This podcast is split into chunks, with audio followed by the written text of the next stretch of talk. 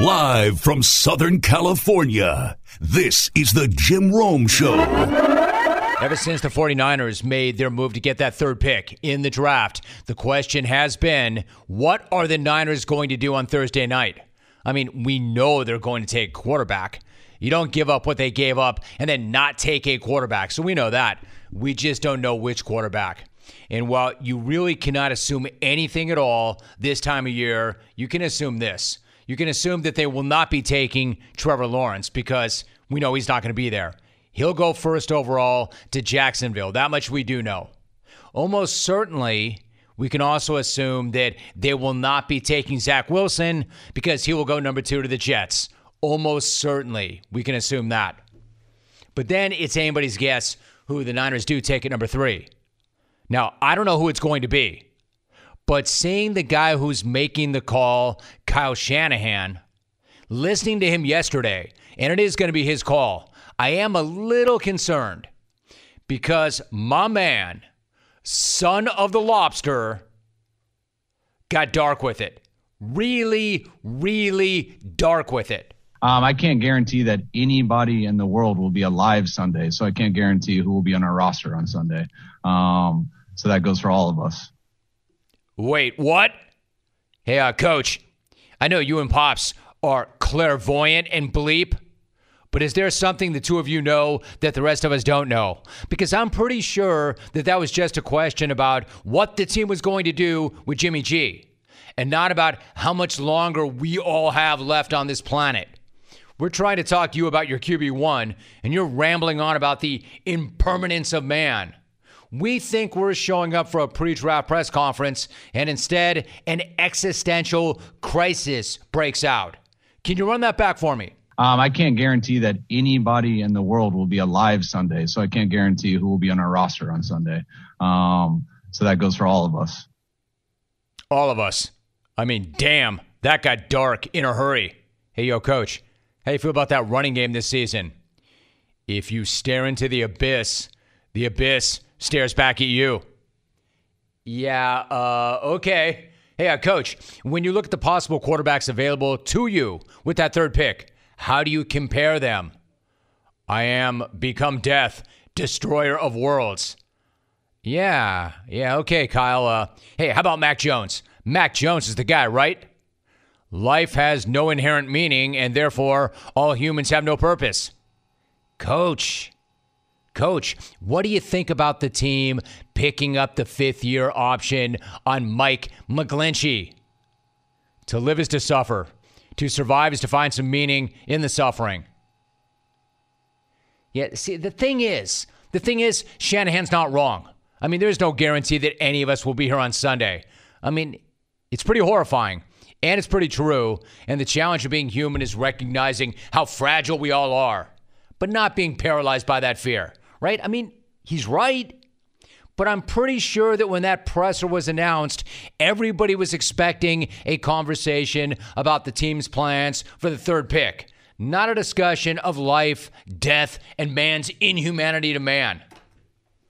Luckily, we got to some other interesting stuff, like the fact that Shanahan explained why they made that move in the first place. We decided we needed a starting quarterback. So we traded two ones to get a starting quarterback. Uh, hopefully, we end up picking the best one. But I know we're going to get a starting quarterback with that, and that's a smart move to me. And not necessarily a smart move; it's the move that you have to do, and that's how much it costs to do these type of things. Or you just sit there and wait and keep your fingers crossed and hope things work out. And that's something that we don't want to do this year. Yeah, either that or we'll all be dead by Sunday. Yeah, actually, coach, now we're getting somewhere, kind of, sort of, not really. I mean, what, what do you think when you hear that? What does that tell you? That tells me that despite everything they would have you believe, Jimmy G is not their starting quarterback anymore. I mean, maybe. Maybe he keeps the seat warm for whoever they do draft. But Shanahan pretty much came right out and confirmed he does not think that Jimmy G is their starter, which leads to the natural question about whether they plan to trade Jimmy during the draft. And that leads to the inevitable answer about life and death. So, if you were hoping that that press conference would provide answers about the 49ers' plans with the third pick, aside from the one about the potential end of the world on Sunday, you were begging. Sort of.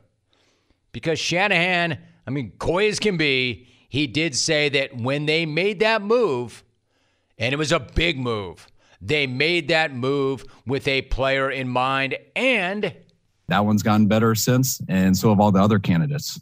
Do we know exactly who we want? Maybe, probably, but maybe not. I don't feel like we need to say that. hey, look, I mean, why we expect anybody to say anything at all this time of year, I have no idea. And in their defense, there really is no reason for them to tell anybody what they're doing and why. But if you're reading between the lines, it sure seems like Mac Jones, right? Give an example. There was that report from NFL Network that the Niners had eliminated Justin Fields from consideration, and now it's down to Jones and Trey Lance.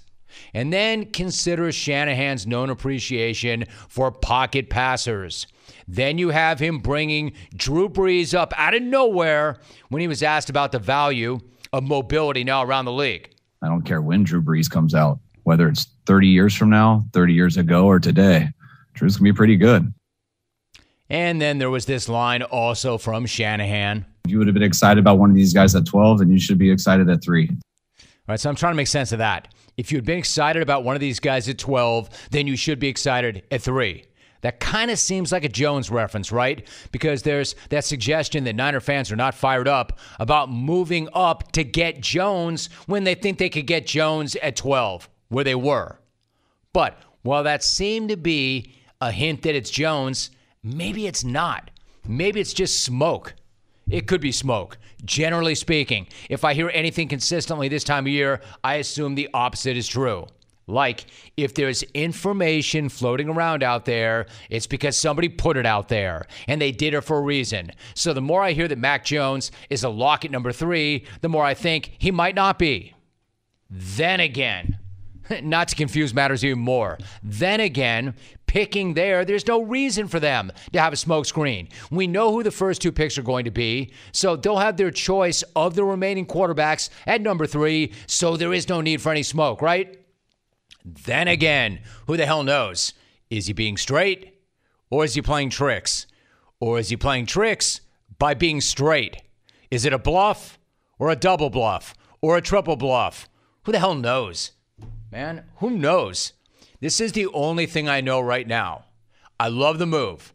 I love a coach and an organization digging in and taking an enormous swing because that's what that is. They're all in. If they're right, they're geniuses. If they're wrong, it's going to set that franchise back and it's going to affect careers and possibly legacies. So it's brass as hell. I couldn't respect it any more than I do. I love when a team says, hey, we're really good, but really good is not good enough. I respect that. I respect the hell out of that.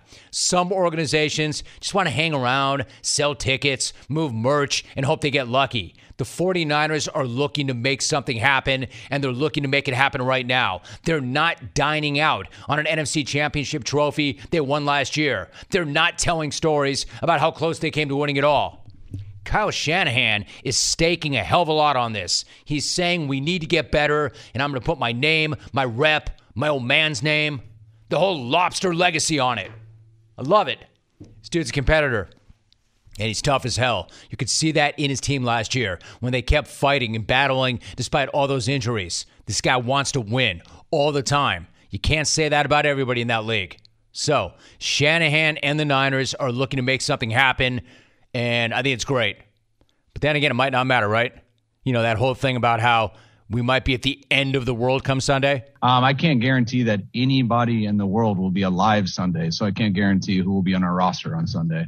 Um, so that goes for all of us. All right. That that being said, and the guy's not wrong, right?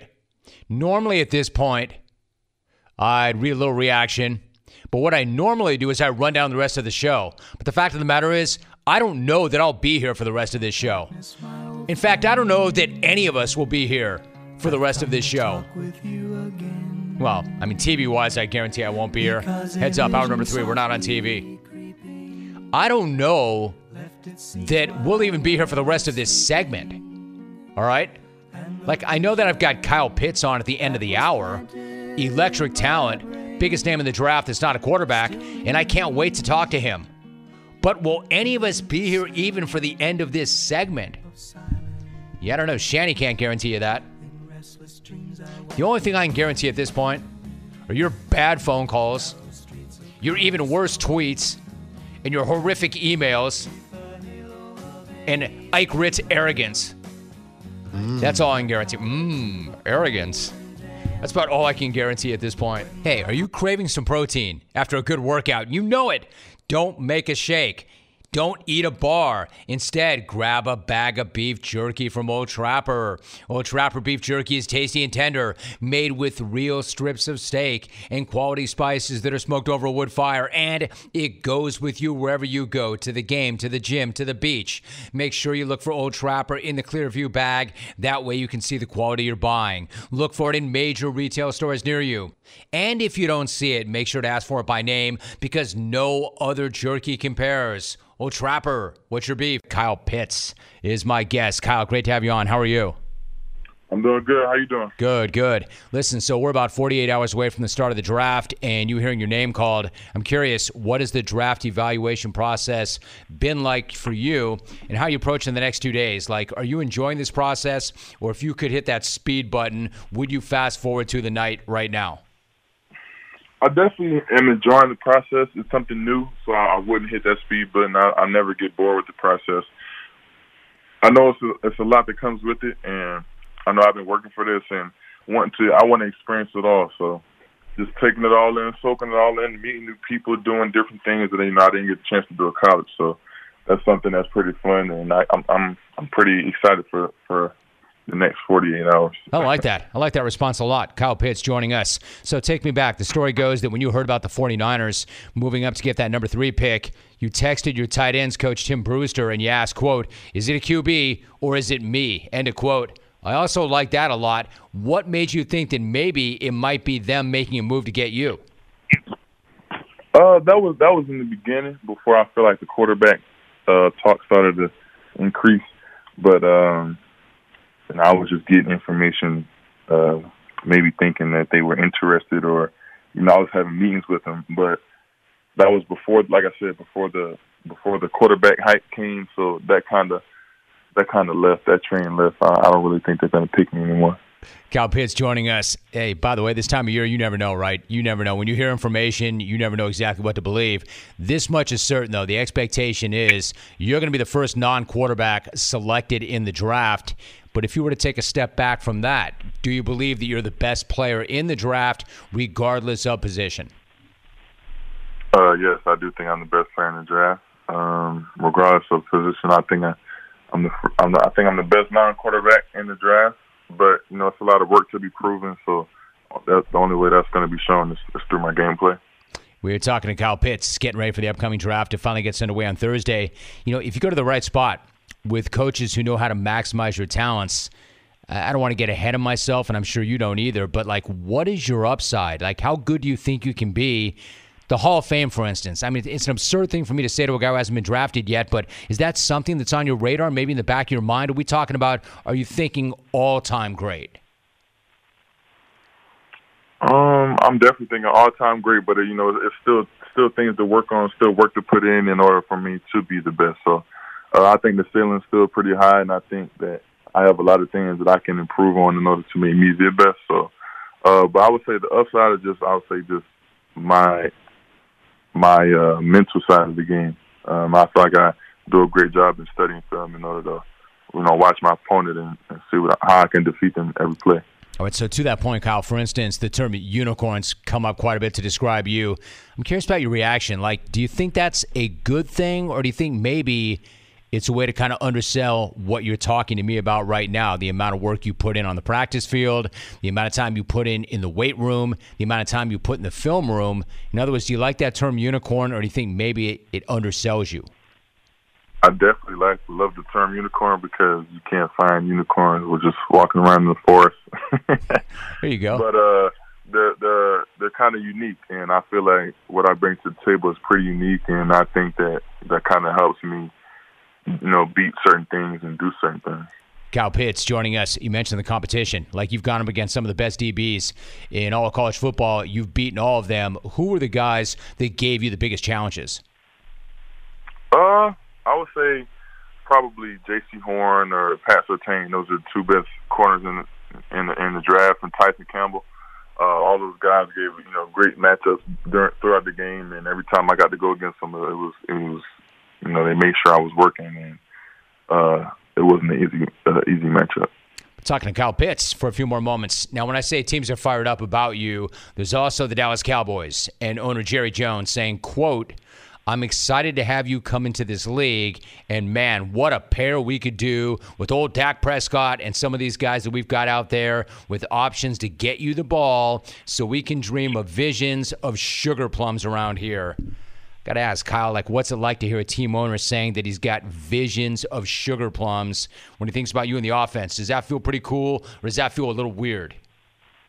Uh, that def- that definitely is a little cool because um, someone like you know, Mr. Jones, he, he's a highly touted uh, GM, and and the Cowboys is a great organization. And you know, with that, uh, with him saying that, it kind of kind of made me laugh. I feel like because he's a he's someone that you know speaks his mind. They're they're really hev- heavily offensive oriented, so you know, to get a chance to, if I do get a chance to play for the Cowboys, that'll be something special.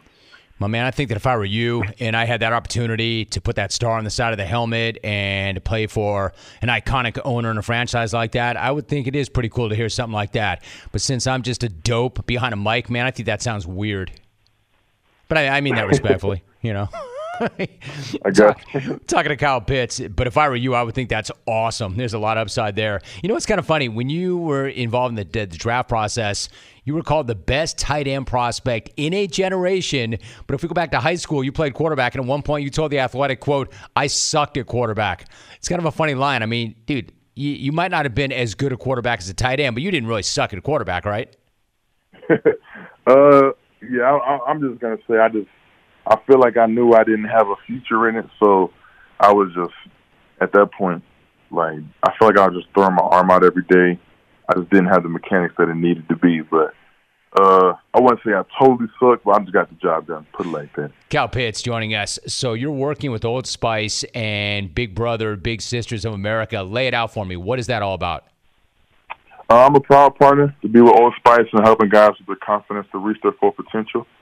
Um, you know, at the NFL draft, well, Old Spice will be partnered with the Big Brother and Big Sister. Uh, you know, to put spotlight on the mentorship and to read more on it, you can visit Big Draft 21 to learn more about it. And, you know, like myself, I had a mentor, so there were times where I didn't want to speak to my parents about certain things or uh, speak to certain friends about it. But I had a mentor, Greg Garrett, and he was someone that I could call that was like a third party, you know, to help me help me cope with things that I maybe I didn't, like I said, talking to my parents about being away from home, um, financial literacy, a lot of different things. So being being being able to have a mentor and speak up speak up about your problems that's something I advise you know all young guys and young gals to do.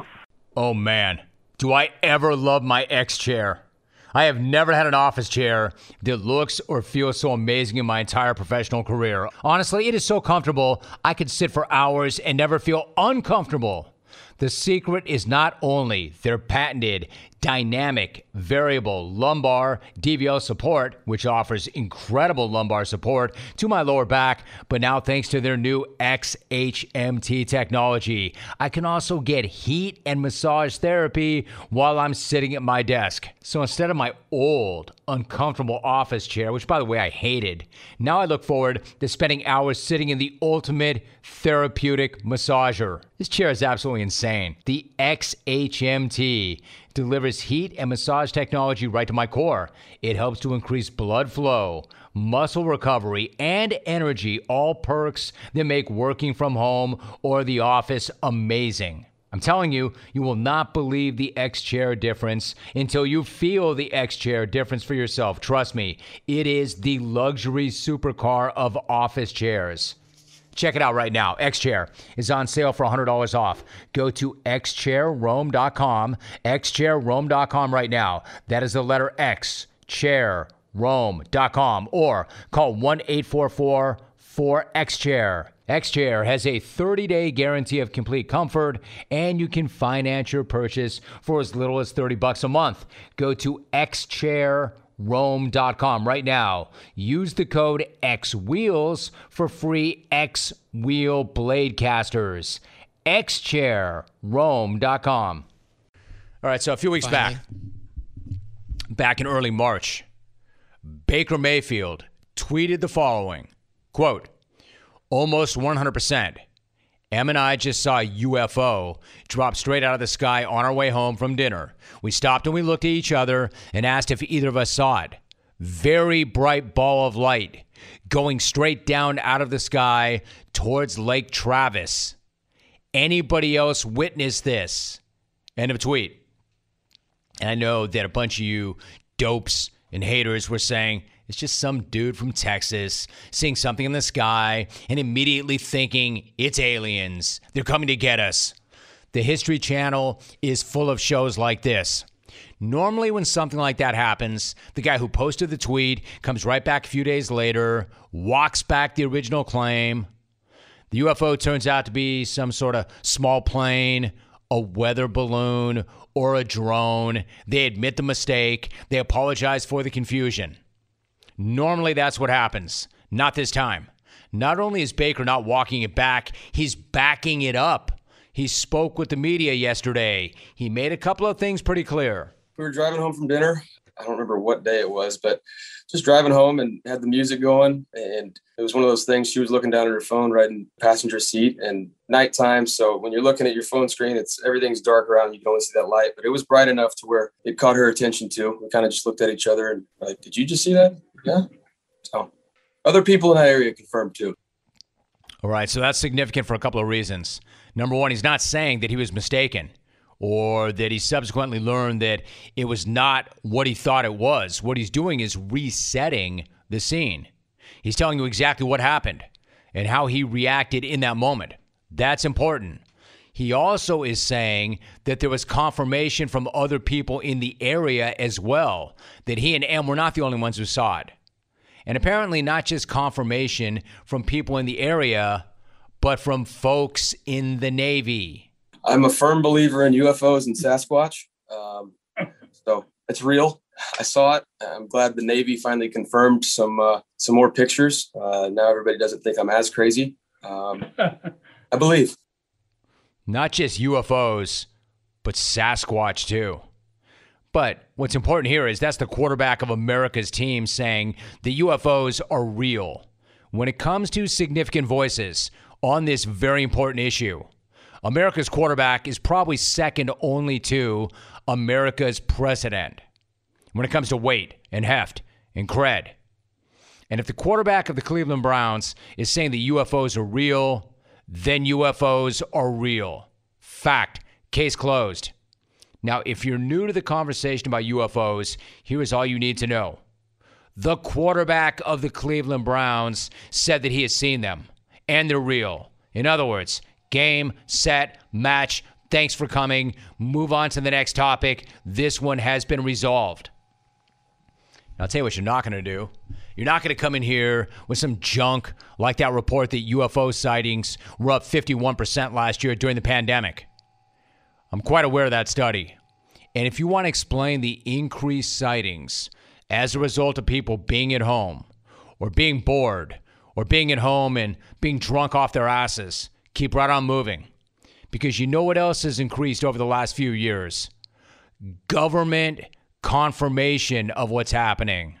Like the photographs that surfaced earlier this month of an unidentified flying object that was spotted and photographed by Navy pilots. Not some kook in the desert somewhere. Navy pilots with all the hardware necessary, all the technology necessary. In March, the former National Intelligence Director told Fox News, quote, "We are talking about objects that have been seen by Navy or Air Force pilots or have been picked up by satellite imagery that are frankly engaged in actions that are difficult to explain. End quote. I'll tell you what, that's a pretty interesting quote from the former National Intelligence Director. And he had more saying, quote, these objects had, quote, movements that are hard to replicate that we don't have the technology for or traveling at speeds that exceed the sound barrier without a sonic boom. End quote. So, how does that sound? How does something like that get said by a guy who had crazy access to intelligence and people are not talking about this every single day? How is that not the lead story of every single newscast all day long? You've got the quarterback of the Browns talking about this, the former director of national intelligence talking about this. I mean, at this point, UFOs are practically like gravity. It's real. I can't explain it, I just know it's real. And if that's not enough, less than two weeks ago, a spokeswoman for the Department of Defense told CBS via email I can confirm that the referenced photos and videos were taken by Navy personnel. She went on, quote, as we have said before, to maintain operation security and to avoid disclosing information that may be useful to potential adversaries, DoD does not discuss publicly the details of either the observations or the examinations of reported incursions into our training ranges or designated airspace, including these incursions initially des- designated as unidentified aerial phenomena. End of quote. Can I tell you something? She said potential adversaries. Are we talking about enemies in space?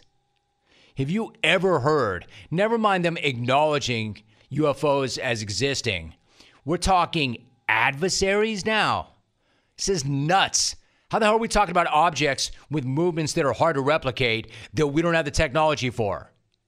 and objects traveling at speeds that exceed the sound barrier without a sonic boom. And people aren't freaking out. Man, that is wild to me. They're members of the intelligence community, members of the military community, members of the football community, not only talking about this, but they're talking about things that people never talk about. And they're talking about them being adversaries, and we don't have the technology to deal with it or figure out what it is. Yeah, I don't know. I don't know. We have adversaries in space and no one's tripping. That's how far we've come. I don't know. Maybe this is what Kyle Shanahan was talking about. Maybe Baker Mayfield and Kyle Shanahan are part of some sort of UFO task force. Maybe Shanahan has been briefed on these objects that we cannot replicate. Maybe that's why roster construction on Sunday doesn't matter. I don't know about you. Um, so that goes for all of us. I'll be honest. This is not something that's keeping me up at night yet, but it sounds like it might be keeping somebody in the intelligence community up at night. And it should be. If we're talking about adversaries and potential potential space enemies, man, somebody better be staying up at night. Somebody.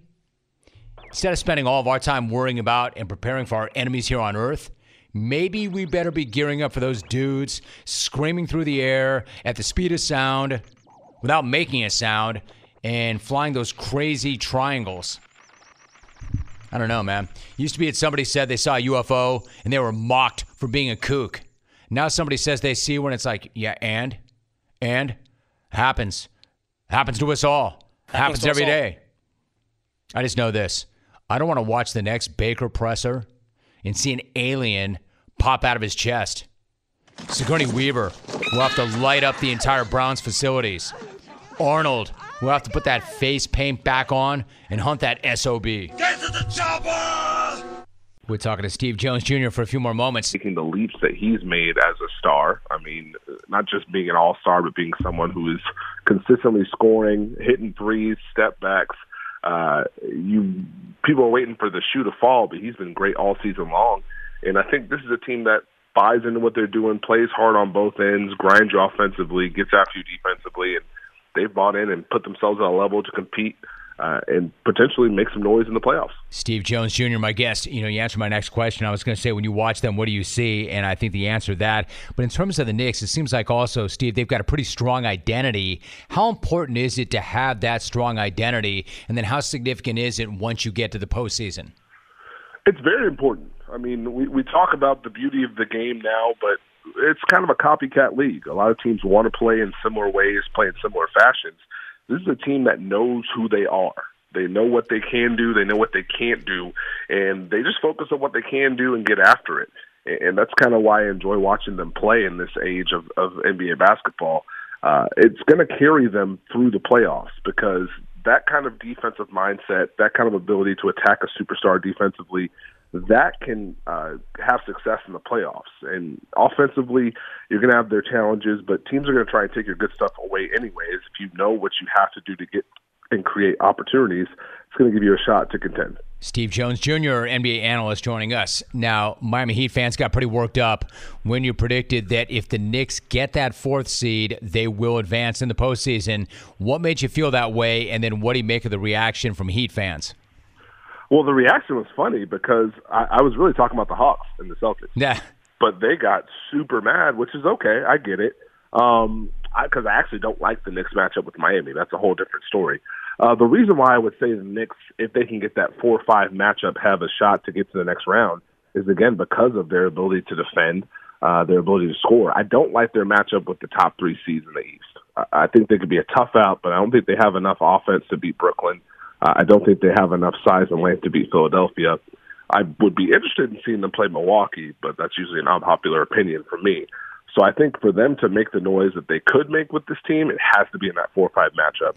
Uh, but I, I think with the defense that they bring and that game plan defense for superstars, they got a shot in the first round of that four or five matchup. Steve Jones Jr. joining us. Steve, so go back to the Heat for a minute. What what do you make of the fact that they went to the finals last year, but they're currently two games over 500 and they're sitting in the number seven hole in the East as of today? When you look at them, what do you see? Well, I see a team that's still trying to find itself. Uh, whether it's injuries, whether it's health and safety protocols, they haven't necessarily been able to put together the same lineups, make the same run they had last year. Obviously, when you make Victor Oladipo, that's to raise your ceiling. Uh, but his injury is also taking you back to the team that you were. So it's it's a it's an interesting dynamic where Miami has the ability to still make that run and cause problems for teams, but they are who they are. You know, there's a low margin of error for this team. They need X, Y, and Z to happen. So defensively, they have to get after you and get stops. Offensively, they have to be hitting shots if one of those two doesn't happen, they find themselves in a tough game, and it's a coin flip, which is why they're only a couple games over 500. So it's a team that you should still believe in, but you can also see exactly what's holding them back. Steve Jones Jr. joining us. All right, so the Lakers, Steve, beat Orlando last night. They snap a three-game losing streak. AD went 18 and 8. LeBron is expected back at some point. So when you look at the Lakers, I mean, do they because they're the Lakers? Do they need to get everybody on the court and get some time together, or can they just flip the switch and go? I would say you want you want to see LeBron get on the court before the playoffs, but he's LeBron, so you can figure that out. I think getting Anthony Davis back is key, especially to give him some minutes with Andre Drummond. Uh, I, I still don't. I'm still not concerned with the Lakers as far as the run goes because they are matchup proof. They've shown enough over the course of the year that you can believe in what they can do in the playoffs defensively. They haven't lost a beat even without those guys, which is a key piece coming in, in towards the playoffs. And then offensively, you're still going to have Anthony Davis, you're still going to have LeBron James, and that's still going to cause teams issues. So you still have those two, you still have the defense. Uh, they have an ability to still make that championship run. All right, so what about the Nets? If you're not concerned about the Lakers as much, would you be more concerned about the Nets? I mean, they've got that talent, but that talent has not spent much time together on the floor. And then you got James Harden going back to square one. Do they need time together before the postseason, or can they put this thing together somehow on the fly? I think they can still put it together just because of the mindset they've shown this season. I mean, we, we think about the top three, the super team type talent, but they have a mindset that's a little bit different. They're self aware as far as over the years knowing, I mean, over the season knowing, hey, we need to get better defensively to get to where we want to go. I mean, you have a situation where Steve Nash is asking Katie if he wants to come off the bench or start. That speaks volumes to the culture. Uh, I think the Nets are in a position to still be okay. Now, obviously, you want to see those three together. You want to be able to work out some of the kinks lineup wise, fourth quarter wise, close game wise. But having those three is still going to be an issue for teams to deal with in fourth quarters and close games and playoff series. And even without having them the entire season, I think they've only played seven games, you're still the top team in the East. So it's hard to feel you know too bad about what you're doing. We're talking to Steve Jones Jr. for a few more moments. Steve, at the top of the interview, I asked you about the Suns and the Knicks. Let me ask you about the Suns specifically. We're talking about a team now that won 19 games in 2019. They averaged less than 23 wins the three seasons prior. Then they have that breakout in the bubble last year. What do you make of how much this team has changed with the arrival of Monty Williams before last season and then Chris Paul before this year? Well, you know, I think you have to give a tip of the cap to Monty Williams for bringing that mindset – bringing the ability to have those guys believe in what they're trying to do, get the effort and attack defensively, score offensively. Then you add Chris Paul to that, and now they're off to the races. Uh, you know, this is a team that believes in what they're doing. They got the lineup versatility. Uh, they have the ability to execute in the half court, uh, get after you defensively. Those are things that'll translate in the playoffs. So I, I'm a firm believer in what Monty's done in Phoenix. I think with Chris Paul's veteran presence, his ability to close games, his ability to operate the offense and make sure everyone's in the right spot, it's really helped Phoenix take it to another level. So, Steve, your father, Steve Snapper Jones, was an ABA All Star. He was a beloved NBA analyst and figure. What was it like growing up the son of a legend? It was a blessing. It was 1,000% a blessing. I was able to get a master's education in the game of basketball and also in, in life, uh, but just to get different viewpoints, different thoughts on the game, uh, to be able to see the game in different ways, even if I didn't understand it. You know, for 18, 19, 20 years, I felt like my dad would ask me questions about basketball, and I would answer it, but I wouldn't get the right answer. And I kept inching towards it, and you know, when I knew I started to know about the game was when I was able to kind of have those conversations with them because I had some really bad takes, Jim. I'm not gonna lie, I had some really bad takes, but that was the biggest blessing, and him just letting me know, hey, all you have to do in this life is be yourself, be authentic, and the rest will take care of itself. He was super, man. He was such a good dude. I, I would imagine, Steve, it's got to be a blast even to this day as you go around the league and you do your job and you do your work. Then people stop you and probably tell you things like, man, your dad, he was the best. I mean, is that just a blast and a kick for you to hear still? Honestly, it's the it's the it's the greatest part. As much as I miss him, to be able to uh, know that the person he was to me, um, he had that impact on others, and to continue to hear those stories, it, it kind of just kind of fuels me and it, and it warms my heart. So it's always great to hear that stuff. I figured as much. That's cool to hear. Steve, really quick before you go, I'm older, so I'm curious because you played at UNLV for a time mm-hmm. and you were extremely well respected there and beloved for your energy, for your effort, the way you got after it. Because I came up when I came up. I came up in the glory days, man. I came up when they were in the Big West and I went to UC Santa Barbara and then I broadcast games and man, they would roll in. And I've told the story a million times. I don't even give a damn at this point that people are tired of hearing it. It was an awesome, awesome time when Anderson Hunt and Greg Anthony and Mo Scurry and Grandmama rolled in there, it was like the Lakers. As somebody who played at UNLV, did you still feel any of that vibe? Did any of the guys ever come around the program? Oh yeah, oh yeah. The the legends would come and they'd talk to us. You, you always felt it. It wasn't necessarily a pressure, but you knew you were chasing ghosts. Uh, I mean, you were the team in Vegas back then, uh, and the team, the city wanted that. You know, they wanted to be able to have that pride and and you had to carry it on your shoulders. So yeah, when you when you were able to hear from LJ, hear from Anderson, uh, it would get you excited, and you go out there and try and do your best. Man, those were fun times, and they played hard, dude. They played oh, yeah. hard. I mean, we know they had game, they had talent, but they played hard, both ends of the floor, and defensively, they got after you. That amoeba defense that Tim Grgurich used to teach them, man, that was tough.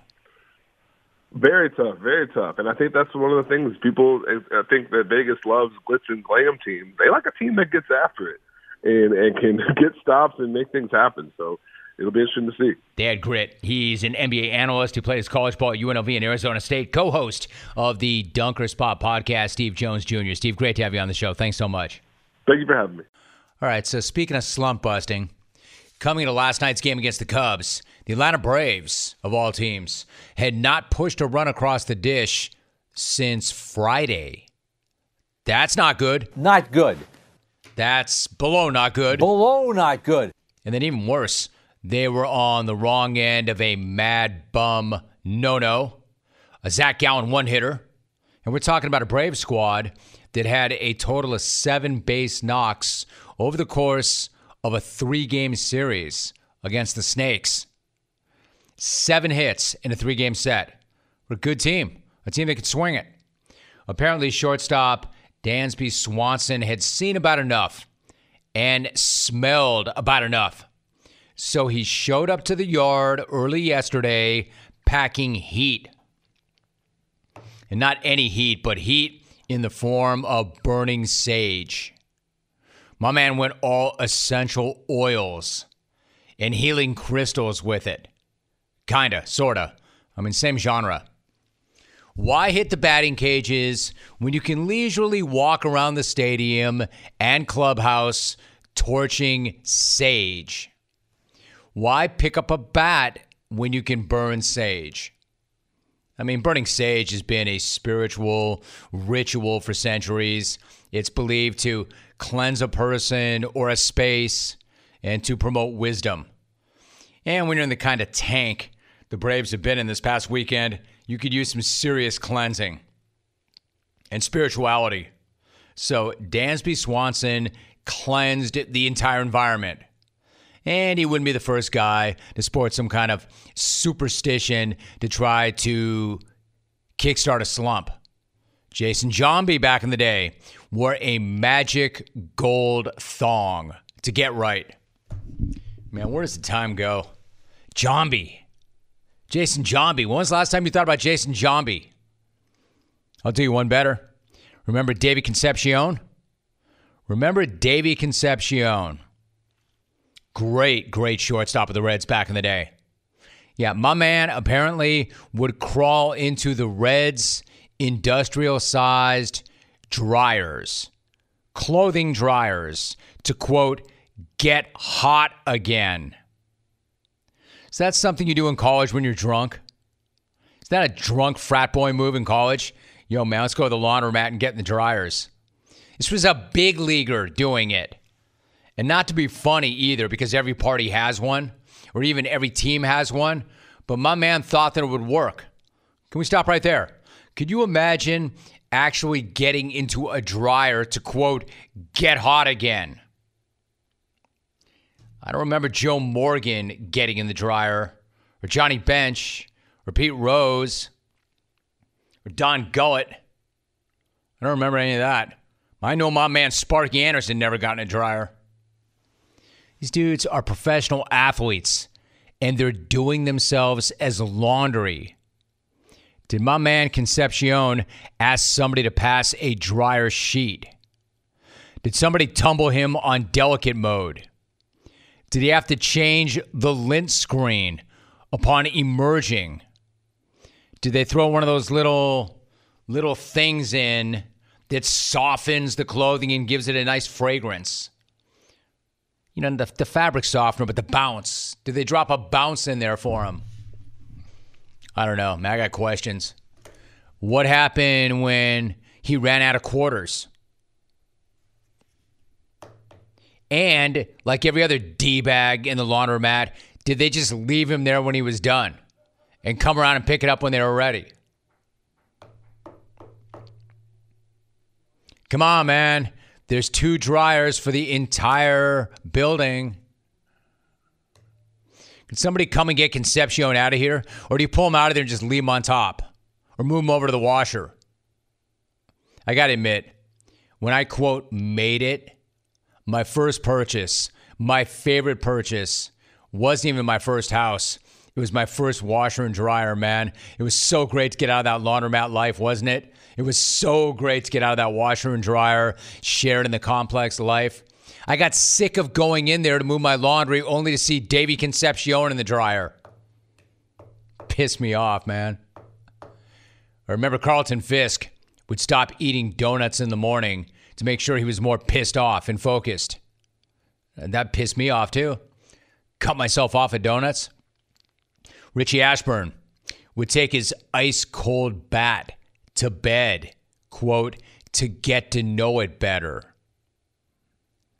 And of course, the obvious one that you all want to reset every day, all day. Mark Grace. What would Mark Grace do back in the day? I think we all know how Grace approached busting a slump. I love the naked pictures of the 250 pound babes. It's so cool. I, I, I put them all over the locker room. And I say, I'd say, hey guys, here's some more fan mail, and they're so jealous. They're like, Gracie, no wonder you hit so good. You're, you're slump busters every single day. A slump buster is if uh, if a team's in a slump, or if you personally are in a slump, you got to find the and and you just got to. And when you do that, you're you're just going to have instant success. And it's called it's, it's also can be called jumping on a grenade for the boys. I mean, no words. That that was a thing back in the day. That that was an acceptable thing back in the day. That that made him a legend back in the day. If you want the unedited version of that, you can find it on your own, but not here. I'm not playing it here. Point is, baseball players will try almost anything.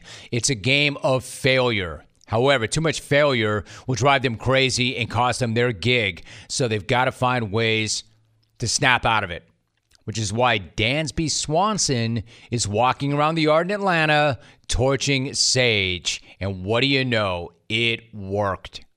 He shoots this one to right field, pretty well hit. Look at that ball carry. Look at that ball go. It's a home run for Dansby. He made us look sage. Even the announcers referenced the Sage. Dansby jumps ship. The Braves explode for eight runs on 10 hits. They snap the losing streak. These dudes got more knocks last night in that one game than they did in their entire series against the D-backs. Swanson said, quote, I might have to bring some tomorrow too. Man, damn straight. Let that ride. Let it burn, yo. Let it burn. Let me tell you, Dansby. Maybe it's just me, and what do I know because I've never done it? But that's got to beat the hell out of jumping into a drawing machine, or wearing a golden thong, or ripping through slump busters. Dude, Davy Concepcion was tall, man. My man was tall and lanky. He could not have fit that well into that thing. That's got to be an industrial size dryer. And even then, how, the, there's so many things wrong with that, man. How hot do you think it must have been in there? Like, I know you wanted to heat up because you were ice cold. That's got to be really hot, dude. And not to mention, you got to get banged around pretty good. Silk bra. What's up, bra? Bra, you know how I'm doing, bra. I'm on Kenley watch right now after last night, but let's not make that the subject of the call. Uh, BT Dub, Trapper would have loved that call by Jeff, dude. Trapper had a great sense of humor. I think he would have thought it was super funny. Now, I really called about this guy in uh, Frisco who got his uh, golden ticket ripped. Um, I know you're trying to make a larger tent, and I, I know you got to lower the bar a little bit to get more involvement, but Let's do a little hindsight on that. That was a bad move.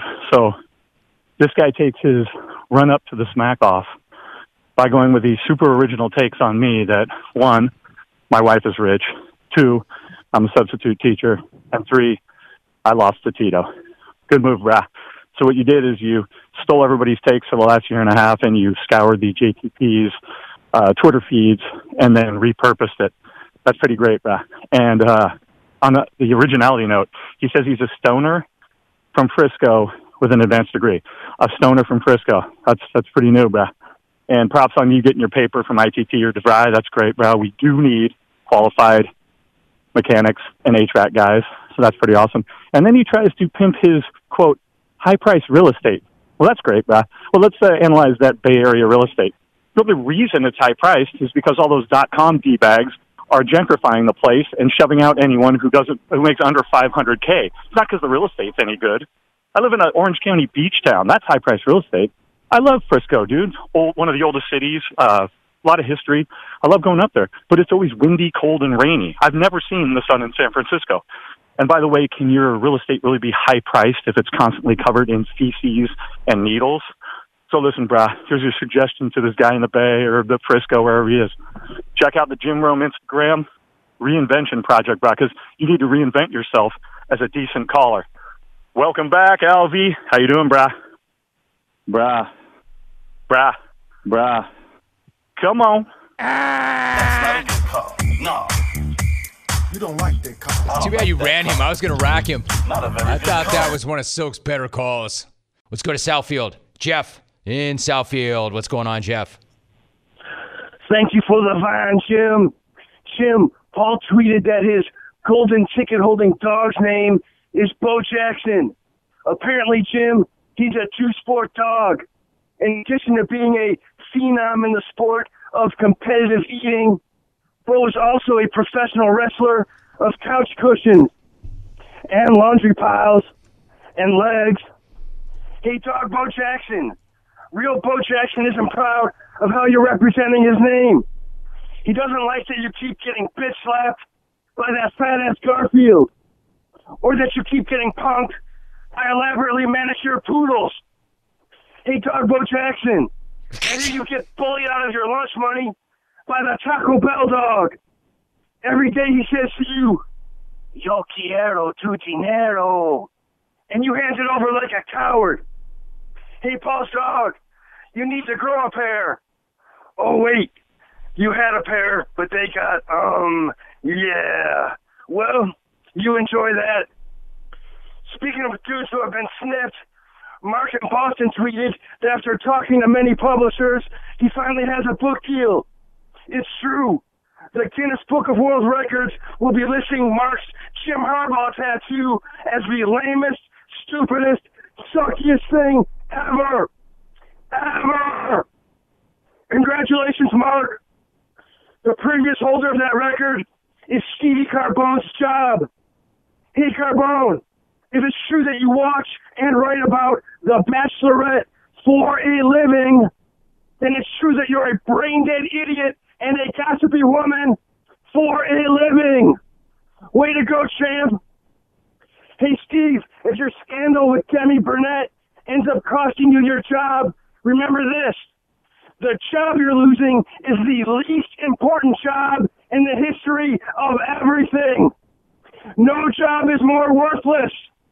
You can only go up from here, Steve. But Steve, I do respect that you apologized, so let me do the same. Steve, I'm sorry for that time I called you and told you about my fantasy where you actually made a smack off call that didn't suck. I realize now that that fantasy will never come true and that it was inappropriate for me to express that to you. Hey, Carbone, the only good thing you've ever done with your life is to answer the question, whatever happened to Damone from Fast Times at Ridgemont High? The answer, he became you. Seriously, clones, look at their photos. Hey, Jim, I found out where Adam Hawk got his fake last name from. Turns out it's a contraction of the word Hallmark, which explains why he often sounds like he's reading some stiff Hallmark card. I am producing this radio show, and I am very grateful to be doing that. As for it, turns out the name Garrett is the short version of the name Geritol. Wake up, old man! Jim, the saddest thing about this pandemic is that Ritt and his friends can't play bingo. Hallmark and Geritol sounds like the kind of softwood rock that Rick and Buffalo would like. Actually, if Rick sang for a pop band, it would sound like this. Out where the river broke, the bloodwood and the desert out. All right, enough of that. Before I go, Jim, on a serious note, new details will come out on the death of jungle legend Trapper and Dana Point. According to his autopsy, Trapper had transplant ghost tattooed on his lower back. No, but in all seriousness, hey Trapper, rest in peace. And what I mean by that is, stay in your coffin and shut up. That'll. War the smell of Smacker Spring. Holy crap, Jeff. I mean, holy crap, Jeff. Weird does not begin to do this cat justice. Dude, was that run at Trapper at the very end really necessary? Terrace Marshall Jr. Terrace, great to have you on. How are you? And I'm good. All is well. How you doing? Good, good. Same with me. Great to have you on. So the draft is now two days out. I got to ask, what's a normal day like right now for you? Are you hearing from teams, or have things started to kind of go quiet? Uh, I'm definitely hearing from teams. I've been hearing from them, you know, ever since pro day. Uh, I mean, a lot. So uh, it's, it's been a great process. Been a fun process, and uh, I'm just looking forward to these next this, in two days. All right, so I would ask you how you prepared physically for the NFL, but there is a story from a little while back where you were training so hard and so frequently that even your mom said, "quote Son, we need to chill out." And your response was, Mom, I can't take a break because while I'm resting, I know the next man's working. End of quote. So, where did that mindset come from? Uh, man, it just come from, you know, just being self motivated. Uh, just waking up every day, you know, knowing my purpose, uh, knowing, you know, why I do it every day. So uh, I just keep my drive going as much as possible. Uh, so I never want to stop working. You know, it seems to me that if you've got that mentality, it's one thing to have that mentality when things are going well, but it's another thing to have that mentality when you have to overcome something. And the fact is, you're in the spot right now, and it's amazing because if we go back to high school, you broke your fibula, you dislocated your ankle in two places. It's the kind of injury that could actually end somebody's career. How were you able to come back from that, both physically and mentally? Oh man, just just I give all the glory to God uh, with me and then my hard work, you know, to get back and push, you know, try to be back to my best self. Uh, I mean, I just, you know, stayed dedicated, you know, and just kept my head, you know, uh, on the dream and uh, just not worrying about, you know, the, all of the obstacles and stuff. So I just, you know, try to fight that off and just continue to keep grinding. Terrace Marshall Jr. is my guest. I'm going to tell you something, though. It seems to me when you go through something like that and you go through something like that at a young age, I, am not really sure how you understood the things that you just laid out for me. As an example, your coach, Lewan Lotson, said that he broke down. He broke down, your coach, when he saw you got hurt. But when he spoke to you, you said, I'm good, coach. I'm good. It's not a big deal. This too shall pass. Again, that's a really mature attitude. How were you able to get to that place so quickly and get that perspective?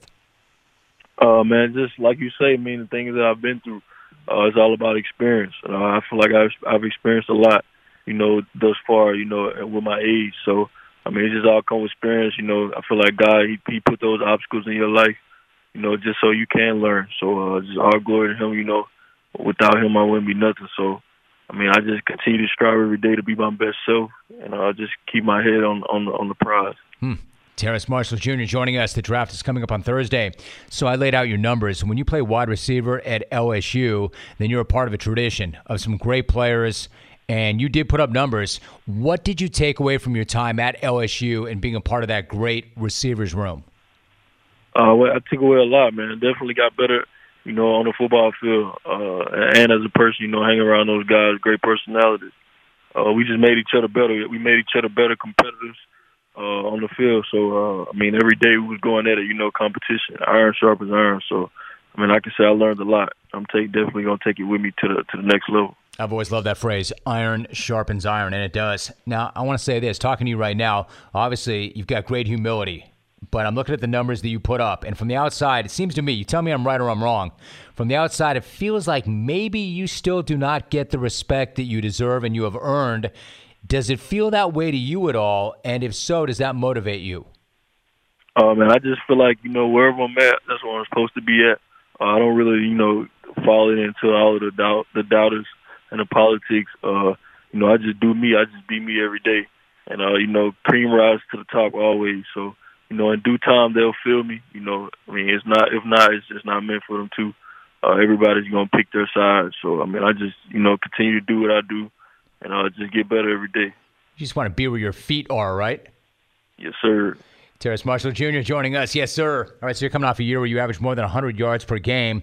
It's not just that you do one thing. You can play inside, you can play out. How much pride there is there in that versatility and the fact that you can play both inside and out?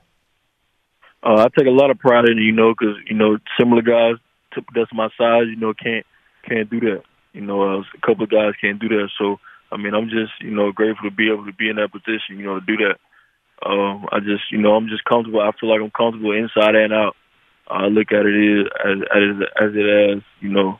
It's just it's just offense. You just running routes. The ball's gonna come the same way, whether you're in the slot or not. Uh, so if you just have that competitive mindset, then you'll ball anywhere on the field. I want to talk to you for a minute, Terrace, about your great uncle, the great, great Joe Delaney. He played for Kansas City, and I'm old enough that I remember him as a player, and I remember him as a guy. In 1983, he gave his life while trying to save three boys from drowning. When did you first hear that story of him, and what did he mean to you? And I heard it growing up at an early age, you know, from from six to seven, you know, from five you know, I've been hearing that ever since I was those ages. So, I mean, I just I love hearing about them. You know, every time that, that my family talk about them, they they tell me that that I remind them of him. So, I mean, I definitely feel connected to him in a way, and I'm just, uh, you know, getting this torch that he passed on to me. You know, he only played one year in the NFL, uh, and then before he passed, so you know, I'm just, you know, just continuing my legacy, my own legacy, and I'm also continuing his that he passed off. I mean, he he was such a beloved figure and such a great player. And as you point out, everybody in your family talks about how much you were like Joe. That is such amazing praise. Like, what's it mean to hear that praise and to hear yourself be compared to such a special person like Joe? Oh man, it's love, man. I I, I don't take it for granted, most definitely. Uh, I feel like my family support me to the fullest, and uh, I mean, I'm just doing it all for them, and uh, and also for me, and also for God. So, just you know, I appreciate your thoughts on that. He he was a special, special guy. What a great player. Terrace Marshall Jr. joining me for a few more moments. You know, this isn't something you talk about, but it's something you live. As an example, people around the program at LSU tell stories about the times that you've cleaned up the locker room, or the fact that you're the one to collect the balls after a session with the jugs machine, and then you put the jugs machine back, or that you just pick up the trash around the facility. When you're a star player, you don't need to do those things. So why do you? Uh, man, I just I just like to help help help people out, you know, in the best way possible. Uh, to put put other people in better positions, you know, for for their day. So uh, I just, you know, I mean, that's just my mindset. Treat everybody good and treat everybody the same. You know, uh, just make everybody feel important around the building wherever I'm at. So, I mean, I, that's just that's just the way I live and what I, how I move by. You know, there's another motto actually that's important to you, and that's M2B. What does that stand for, and why is that something that is central to your story? Uh, it says meant to be, and uh, one thing that I live by is, you know, just everything happens for a reason. It's all in God's hands. So that's that's just the definition of it. Uh, it pretty much just correlates to everybody, every every life, you know, on Earth. That uh, every every situation that they go through uh, is meant to happen, and it's already written. You know, they're gonna overcome whatever they're going through. I like it. All right. So at the very top of the conversation, I asked you, "Are you still talking to teams?" And you said yes. So when you talk to NFL teams, what do you want them to know about who you are and what you bring to the team on the field? Uh, I just want them to know that I'm, uh, for one, uh, just smart student of the game, and uh, two, that uh, that they can trust me. You know, that I'll be trustworthy enough to come on their team and dominate right away. Let me ask you this finally, too. There's a lot of talk about you going in the first round. Is that something that's important to you to go in the first round, or is it more important to go to the right place with the right fit? Uh, to me, it's more important to go in the right situation. You know, that's best fits for me. Uh, so, I mean, it's important for rookies, you know, to, to go into a, a good situation. So I just want to, you know, be put into the best situation and uh, just get my foot in the door.